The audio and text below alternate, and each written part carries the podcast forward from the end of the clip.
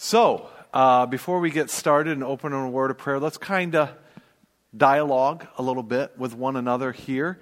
So, um, let's talk about it. What are some observations, applications, implications, salutations, and hesitations that you had from the text uh, this morning? And if you just something that really struck you, maybe stuck out to you, maybe an application, maybe something that the Lord laid on your heart. We have one right here. Luke's coming to you. And uh, let's just talk about this together. What do you have? What struck me from your message this morning is that um, Paul said it the best. He said, I was this, I was this, I was this, and now I am this because I've found Christ. Mm-hmm. There are so many things in our lives that we grow up in the church, as you mentioned for yourself, and as I did as well. We knew everything about the church. We knew their laws, their rules, their regulations. But and it wasn't until later on when I grew up and even later on in my adult life that I finally was saved. Mm-hmm. I admit that throughout the years I kind of stepped back a little bit from the church, but then God brought me back again because He has a plan for me. Amen. And so, no matter what we do, no matter how many times we go to church, no matter how many groups that we belong to, no matter what we do in the church, no matter how many verses we read from the Bible, that will not save us until we ask God for His forgiveness and mm-hmm. we become we come to know God intimately. Mm-hmm. And that's what I got from your message. Awesome, awesome. Thank you for that, Steve. Can we advance the slide just once more so people can read the text from the back? That's tonight's text. Anyone else? Some things. We have Jack over here. Who's going to be after Jack? Anyone after Jack? Let's set this up. We have Faith back there. Jack, you're up.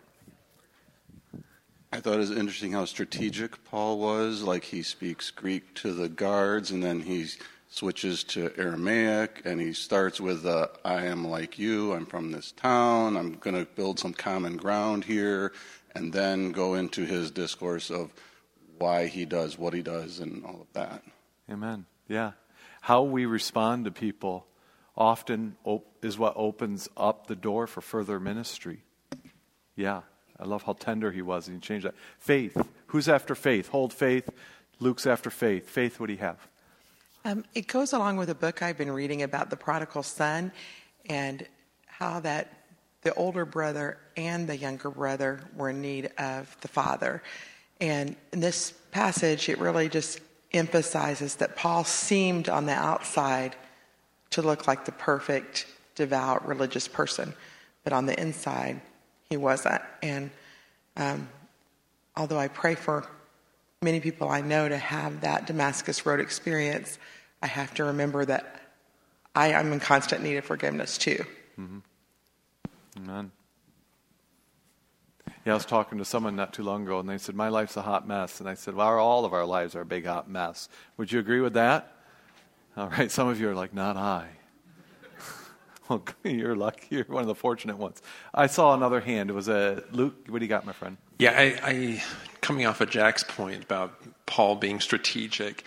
It's you're probably digging into this more, but um, how Paul is is arguing with God that he's got this. Uh-huh. But that's how human he is, and his strategy is still shallow compared to God's plan. Yeah. Yeah, that's an excellent point. Eh, we are we are going to uh, pull that apart a little bit. Paul, what do you have? Yeah, I was I was thinking how the simplicity of the gospel. yeah. No, sim- uh, Luke was right behind you, about yeah. to give you a mic, and then you private mic. You said, "Oh no." Oh no, you never let go. go. Yeah. Yeah. I just the simplicity, the simplicity of the gospel. You know, just we tend to make it a little too complicated, or we kind of go on rabbit trails or whatever. when we share the gospel. But really, those three points are just right on, just simple.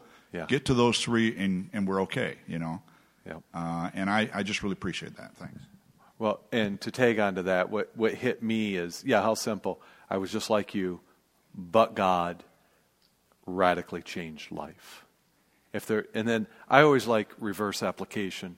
If I don't have a radically changed life, can I claim but God? And if I can't claim that, I'm still just like you.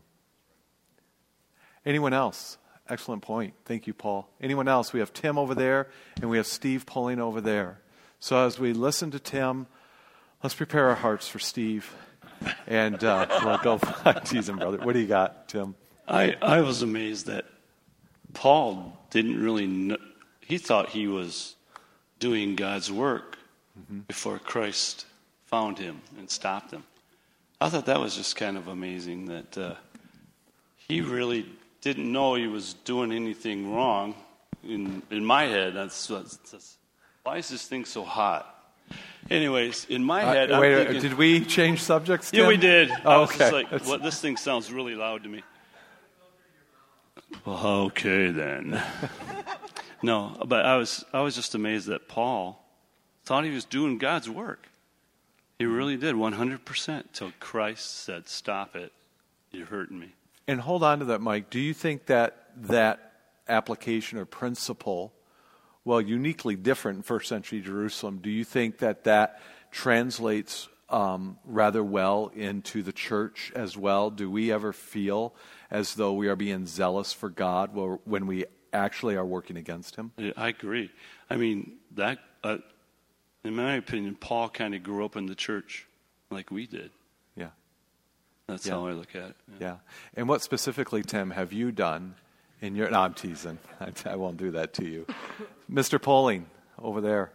Yeah, when you were describing uh, Paul, the Pharisee of the Pharisees, of the tribe of Benjamin, and all this other good stuff, uh, as he was heading on his Damascus Road experience, um, I was reminded by a quote by either, uh, I don't know whether it's Mark Twain or if it's uh, Will Rogers. He says, It's not what we don't know that hurts us, it's what we think we know that is not so.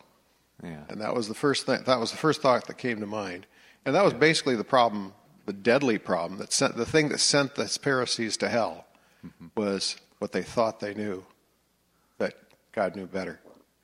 Yeah. I- oh, go ahead. I didn't mean to Uh, interrupt. the second, the second thing is uh, on this our moral standard. This is what I wrote down, so I'm going to just reread it. Uh, our moral standard is not based on the fallen world we see about us, or the fallen conscience within our hearts, but on the eternal standard of the character of God.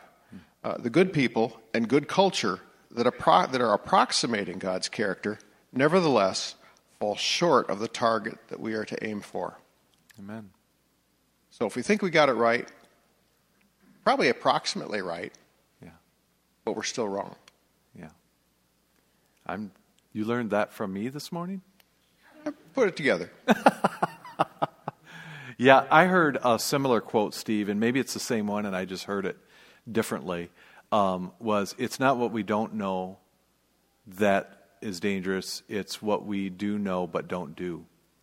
So I don't know if it's the same quote, and I just heard it at a, you know, I w- I didn't go to Oxford. I went I've Googled that quote and I've come up with uh, Similar uh, things? different versions from, and that's why I didn't know whether it was Mark Twain or Will Rogers that said it. It was Joel And I'll bet you every preacher of, his, of any salt has repeated it ever since. Yep.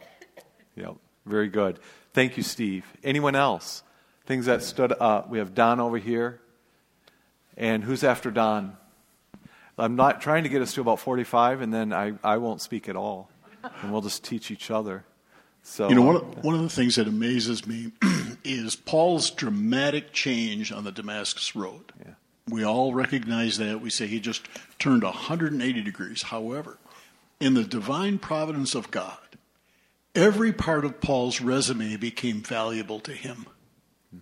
Every experience that he'd had up to that point, his teaching under Gamaliel and all of the things that he did became useful when he got on the right track and began spreading the gospel. God used even the things that were in his life before he got him. yeah. No, excellent. That's excellent. Anyone else? I uh, I have I have something here. So, Hear my Lord. No, go ahead. I, I I appreciate you saying the the idea of our testimony isn't the gospel. Yeah. Because I, I've heard people say, I'm just going to share my story, and nobody can argue with my story. And, and you're absolutely right. But then someone else could say, you know what? An inspirational thing to me was Buddha or a mm-hmm. tree or whatever. And, and if you have that you can't argue with my story mentality, you're right. But evangelism and the gospel is not my story. It's part of it's, it's the main part of my story, and it's what needs to be in everyone's life. But that is that's truth. That's Yeah. that's beyond anybody's story. It's it's God's truths spoken to us, given to us in Jesus Christ, and, and, and life changing. So it's not just we're throwing around good stories and who has the best one. Um, and that's, that's the good thing. There, there, there's a gospel behind it all. Yeah. Yep. Our story without the gospel is, is just a story. Yeah. Anyone else? Observations, thoughts, applications, frustrations, concerns? Anyone at all? Going once? Going twice? All right. Let's advance that slide there. Now, for the purpose of our study, we're going to summarize this just a little bit and create some space for us. So, we're going to be focusing on verses 10 through 21, and it's condensed just a little bit for us tonight. The first thing I want to start off with is kind of where we ended um, this morning, and that is the but God part. That God intervened into my highly moral life. Uh, part of Paul's testimony. When he says this, get up and go to Damascus, and there you will be told. Now, depending on your translation, it'll be appointed unto you that um, it will be appointed about everything that has been appointed to you. Now, in the NASB, it says you'll be told everything that has been appointed to you. Now, there's two words that I really would like to highlight here. And the first one is you will be told. That word told there is actually, in the original language, a military word. It's yes, sir.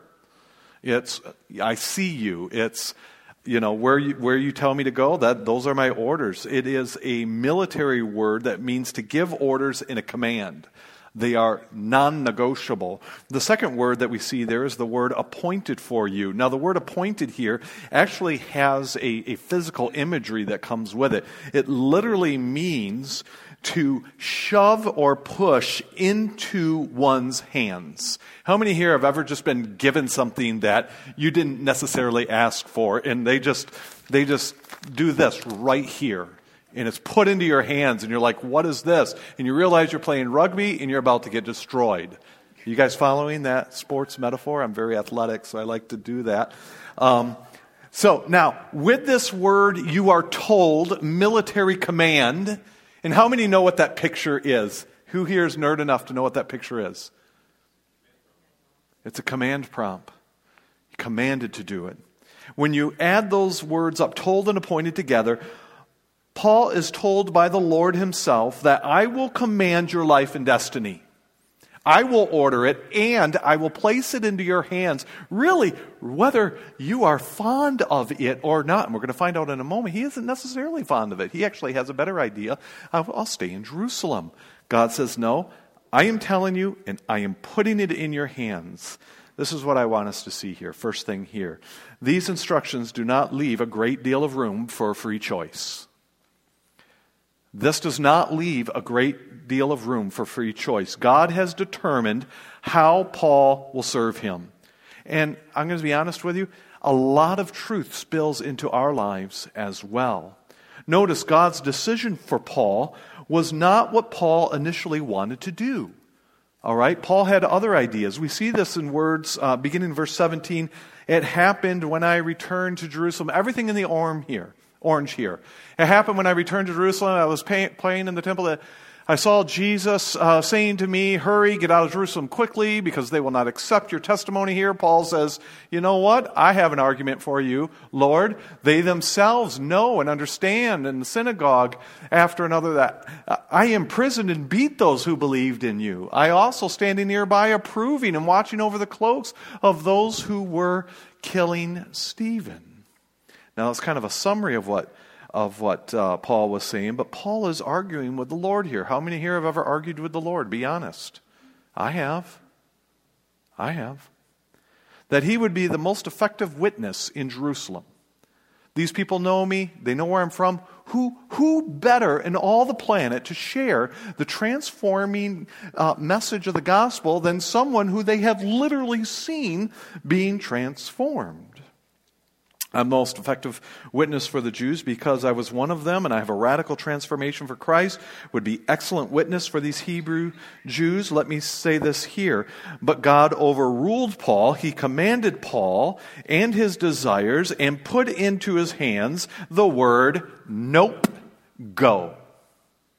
I have a plan and it's my plan. I love the simplicity of God's answer here. Go. Just go. I have made it kind of a desire in my heart to keep things simple as well. He is not negotiating with Paul's agenda here. He goes, Go, I will send you away to the Gentiles. Here's what I want us to see right here. We are saved for God's purpose, not our own agendas. Oh, that'll preach within the church. We are saved for God's purposes, not our own agenda. Allow that to kind of settle in and be applied to our lives right where we sit, right where we work, right where we live, the relationships that we have. Do we ever want to use God to achieve our agendas? Whether they be in church, work, or home. Or are we willing to abandon our agenda in order to be used by God? But the truth is, not all of us are going to be called to traditional missionary work. That's just the truth, all right? To a far off place. However, every one of us should ask here how does God want me to bear witness to Jesus Christ and how his gospel saves? How does God want to use me? This is a non negotiable.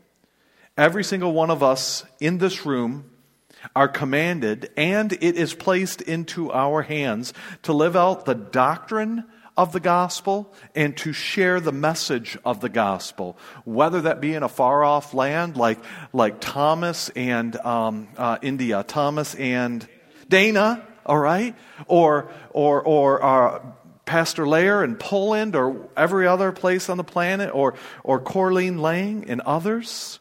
It may not be in a far off place, but it may just be at the speedway when you strike up a conversation with someone who's pumping gas right next to you. By the way, my favorite place to start conversations. They can't go anywhere. All right? Or a guest in your home. We have a command share. All right? How the gospel. Now, I want to stop for a moment because fit in between these lines is, is plain as day, but not necessarily seen. I want to stop for a moment and talk about what it means to live out the doctrine of the gospel. Because I don't know about you, but I was raised almost my whole life in a highly moral and cultural, uh, Christian cultural area where I could answer all of the questions around the gospel, but no one ever taught me how to live the doctrine of the gospel. And by living the doctrine of the gospel, I'm not talking about, you know, not, uh, we have children in here. Remember the things I don't drink and I don't chew and I don't go to the movie theater? Is that how it went? I don't remember.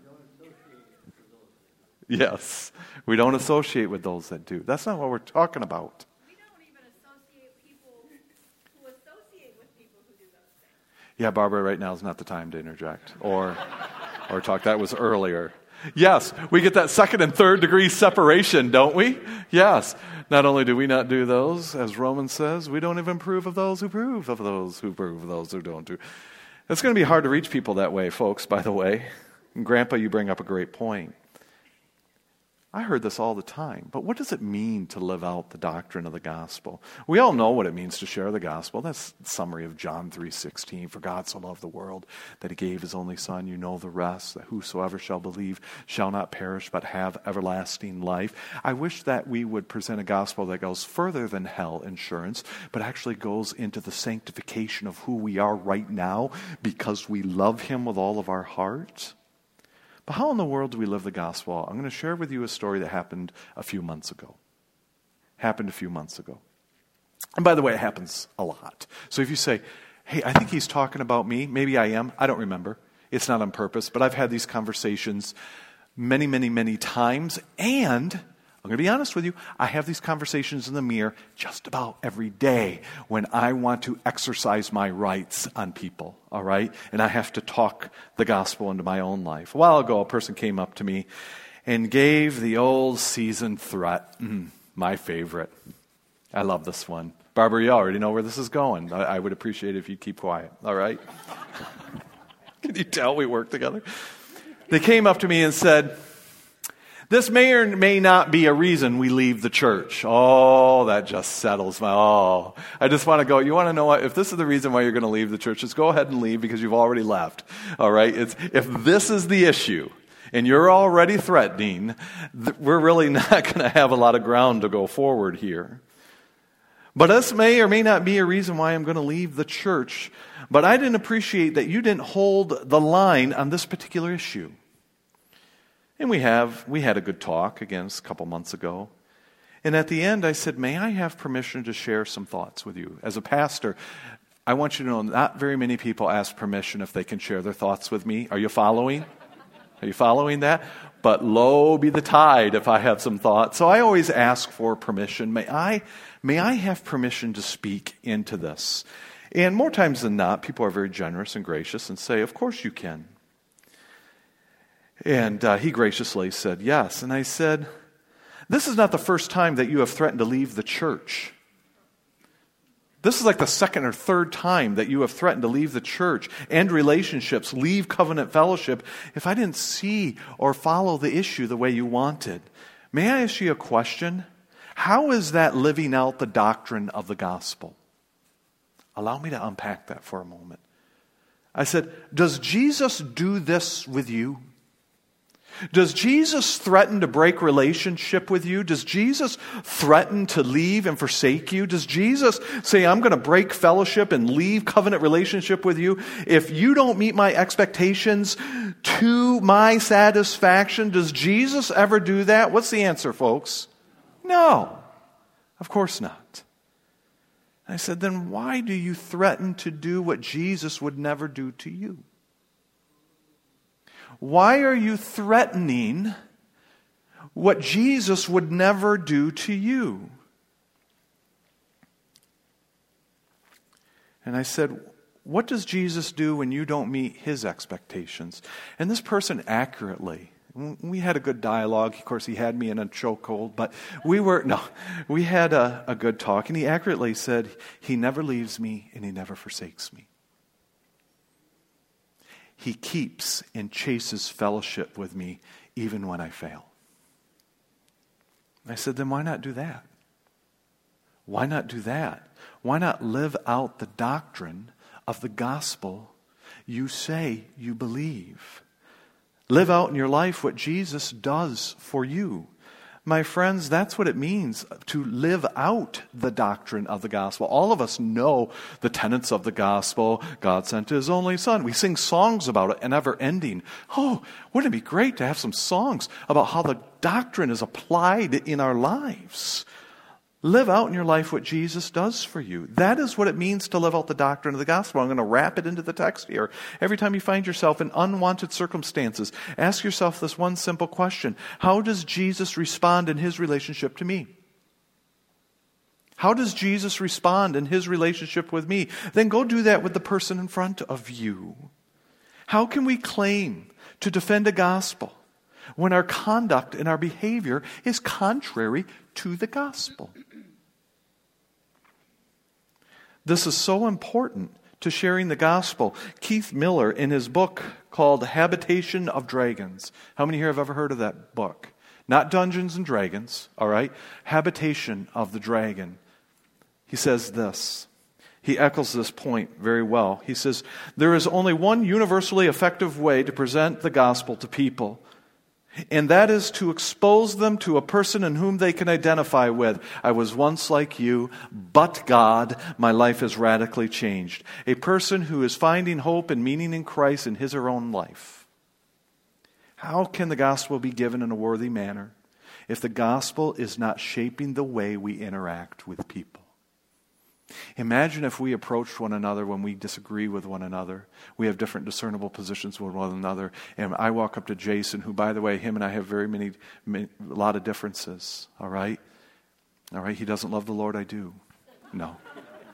No, we have different sports teams, and, and, and I, I and, and not just Jason, but other people as well. But what if we walked up to each other and said, I just want to start out, I will never break fellowship with you. I will never leave you over this kind of an issue. And I want to talk to you, and I want to find common ground, and I want restoration to live out the gospel.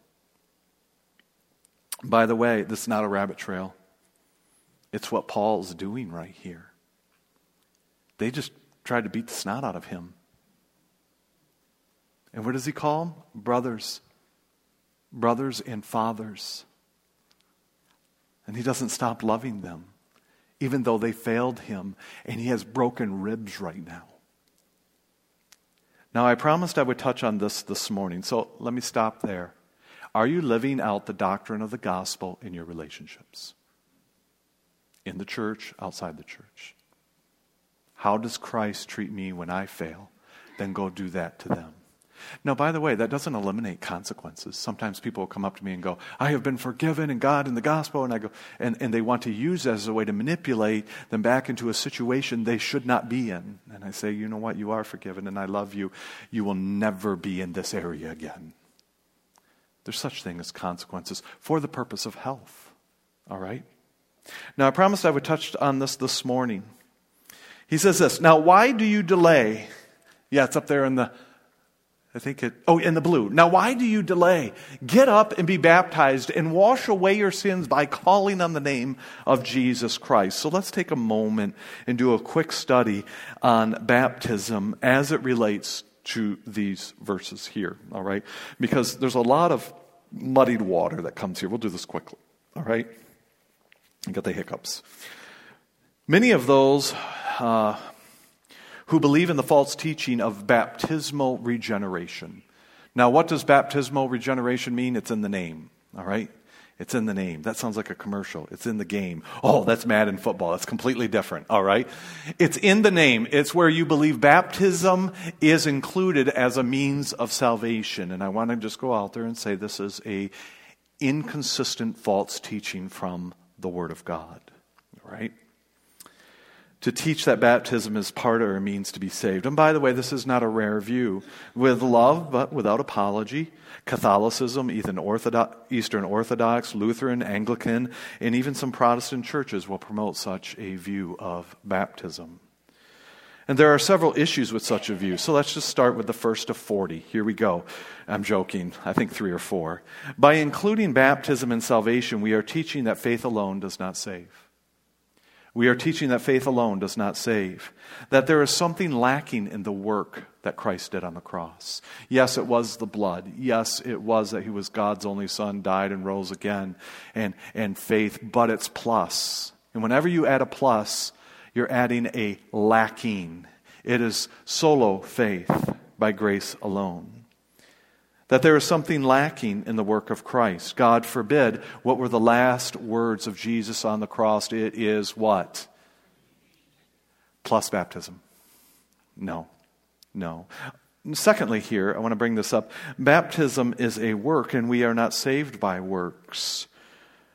Rather, I want you to grab this true salvation produces good works. Paul, you did a study in the book of James. What is, what is faith without works? It's nothing. So, good works, all right, um, we are not saved through good works, but true salvation produces good works. And by the way, one of those good works that it produces is baptism. It's, it's an act of obedience, which is an act of obedience required of all Christians, but it does not save. Furthermore, if I could push this a little bit further, the view that baptism saves, baptismal regeneration, is not consistent with the rest of teaching of God's Word. And by the way, this is a heavy hitter point right here that even Paul himself does not believe in regen- uh, baptismal regeneration. Paul himself does not believe in that. He, he talks about it in Romans, but I'm going to unpack a little bit more. Okay? First, Paul did not think that Ananias was, Ananias was instructing to be baptized as a means of salvation. Paul didn't even think that. We see this in Paul's own writing. I need you to gather that.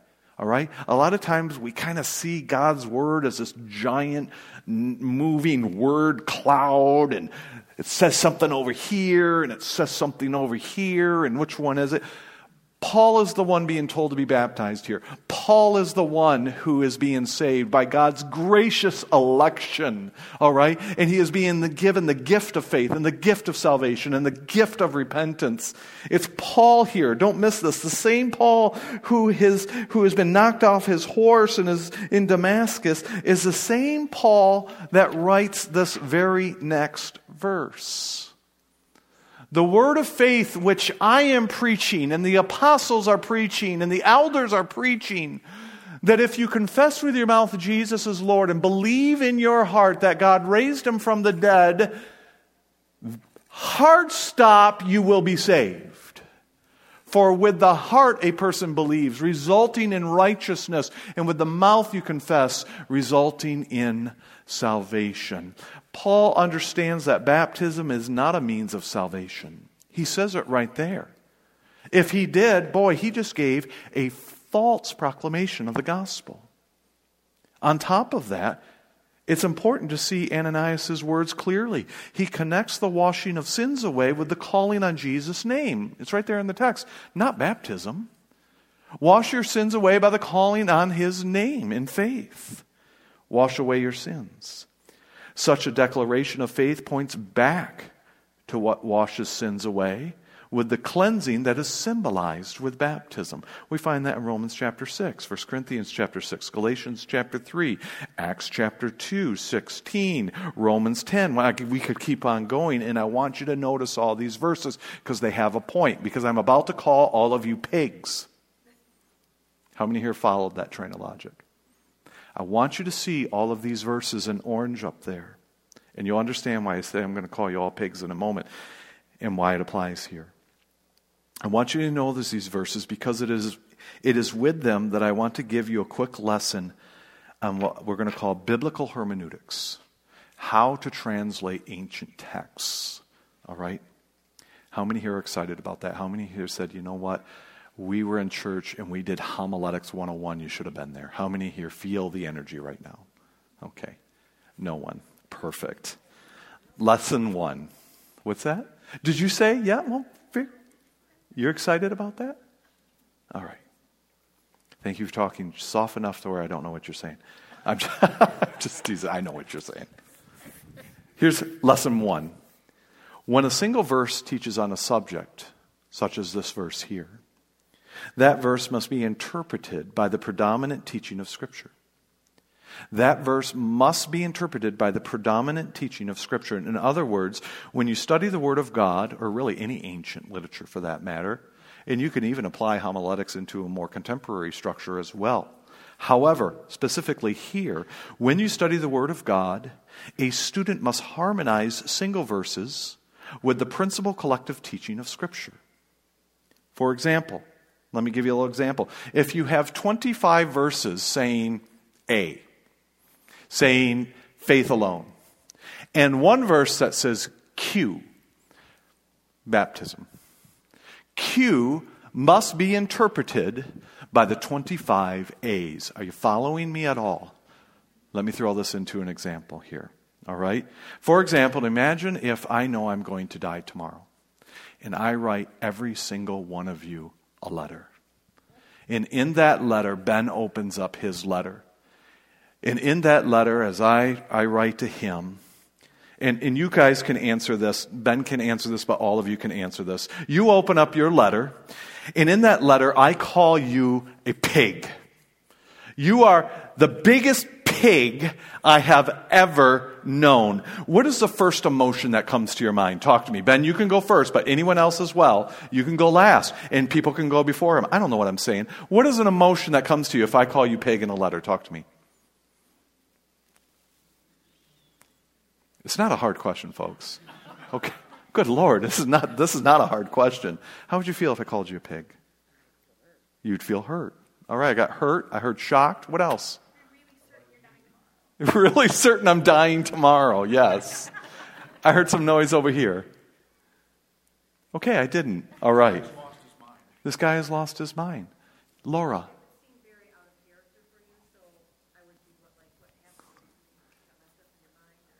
Laura, that's probably the nicest thing anyone's ever said to me. That that would be out of character for me. Thank you. I appreciate that. Here's one. Brett's a jerk. Now imagine you got up and you started, everyone started sharing their letters. You share your letters with another, and you find that in every letter to everyone else, I also call them pigs. I also call everyone pigs.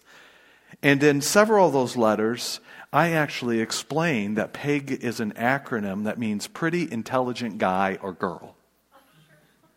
You are, Ben, one of the most intelligent guys I know. And that's how it's interpreted in all everyone else's letter. I failed to mention it in yours. Now, what does, and Jen will come to you, what does that do to your interpretation of pig now that you know I mean that means you are a pretty intelligent girl? You feel better. Because when Q sits there and 25 A's are there, you interpret the Q with all the A's you have a better understanding of what I meant. In looking at the predominant way I use the word pig, you understand what I mean when I wrote it to you. And I want to say this in love. I truly believe all of you are pigs by that definition. To assert that Luke is saying baptism is a part of salvation, then dozens of other verses that state otherwise must be ignored. They must be wiped out if you would you would have to throw away all the other letters to everyone else in this room in order to take offense to the one that was given to you. Here's the rub. Quite often, Scripture, and Luke does it here, closely associates the act of baptism with what it symbolizes. The act of baptism with what it symbolizes. And we go to all the other Scriptures to unpack that baptismal suitcase. Baptism is an act of obedience that follows salvation, that picture what God has already done in our heart through faith. So it is with all of this being said. It is with all of this being said that we're going to allow just the pure passage speak to us now that we have pulled many ideas and thoughts out of it. And we're only going to do 21 verses here. And it's my goal just just I don't know if you need to close your eyes and not be distracted. Whenever someone talks to me and I need to think, I just start closing my eyes because I get distracted easy. I'm going to read this and just allow what we've studied to fill in between. Brothers and fathers, how tender is that? He has broken ribs. He's been insulted and almost tried to be beaten to death. Rescued by Rome. Is there any greater irony? Yet, what is his response? Tender love. How we respond to unwanted circumstances is what opens to door, the door to further ministry. Brothers and fathers, hear my apologia, my apologetic, my defense, which I offer you. And when they heard that he was addressing them in Aramaic rather than Greek, boy, Paul has been given a command, hasn't he? They listen, they become more quiet. There again, hundreds of Roman soldiers back that up. I am a Jew born of Tarsus of Cilicia. Those are my credentials.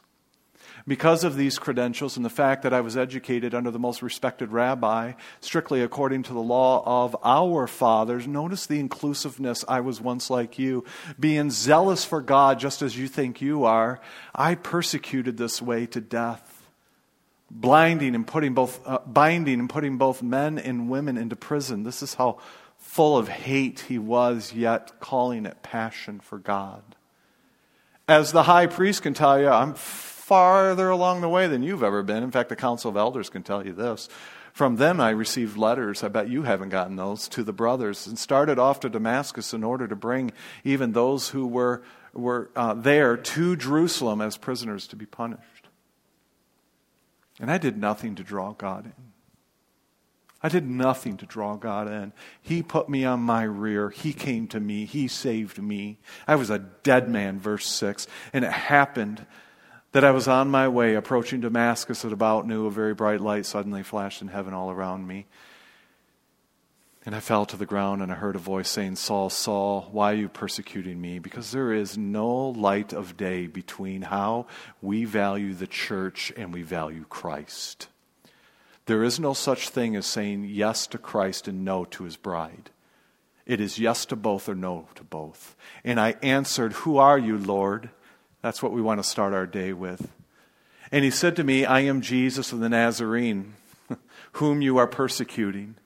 And those who were with me saw the light, but they didn't understand the voice and was speaking to me. And I said, What shall I do, Lord? That's the second thing we want to ask the Lord every day. And the Lord said, Get up and go to Damascus, and there I will give you an order. You will be told about everything that has been appointed to you, and I will shove it in your hands.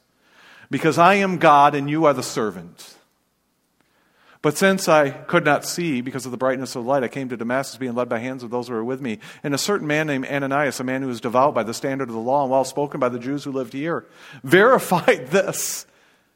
Standing near my brother Saul, receive your sight. In that very moment, I looked up and he said, Go to your fathers, appointed you now. I'm sorry. And he said, The God of our fathers appointed you to know his will and see the righteous one and hear the message from his mouth, for you will be a witness to him, to all people of what you have seen and heard. Now, why do you delay? You're going to be a public testimony, so why delay? Publicly confess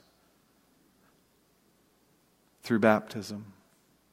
Because the idea of a purposely unbaptized follower of God is utterly inconsistent with the teaching of the New Testament. It did not exist. Better question why does it exist today? and wash your sins away by calling on his name. Your sins are washed away by calling on his name, and baptism reflects that. And it happened as I returned to Jerusalem and I was praying in the temple. And who is Paul praying for? And, and has on his mind his fellow brothers and sisters, his brothers and fathers, verse 1. And I fell into a trance and I saw Jesus saying to me, Hurry and get out of Jerusalem quickly because they will not accept your testimony about me.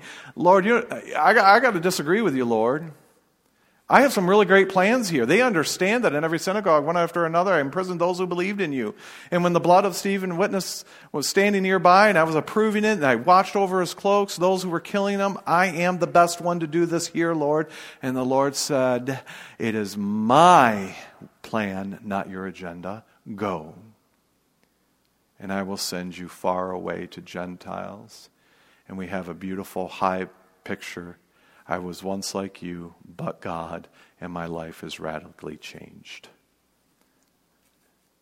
Do you have the same testimony? I was once like a highly religious West Michigan culture, but God radically transformed me out of a highly moral culture to have a love for Him. Gracious Heavenly Father, thank you for your word. Thank you for these people. I ask that you would bless your word. I ask that it would not die in our heads, but renew our minds and our hearts. I pray this and ask this through the power of your Son, Jesus Christ alone, by which there is none other. I pray in your name we pray, Lord. Amen. Thank you, ladies and gentlemen. You are dismissed to have fellowship with one another. And please include the Lions in your prayer tonight. Did the Seahawks win? Okay, thank you for that response and your help. You are dismissed.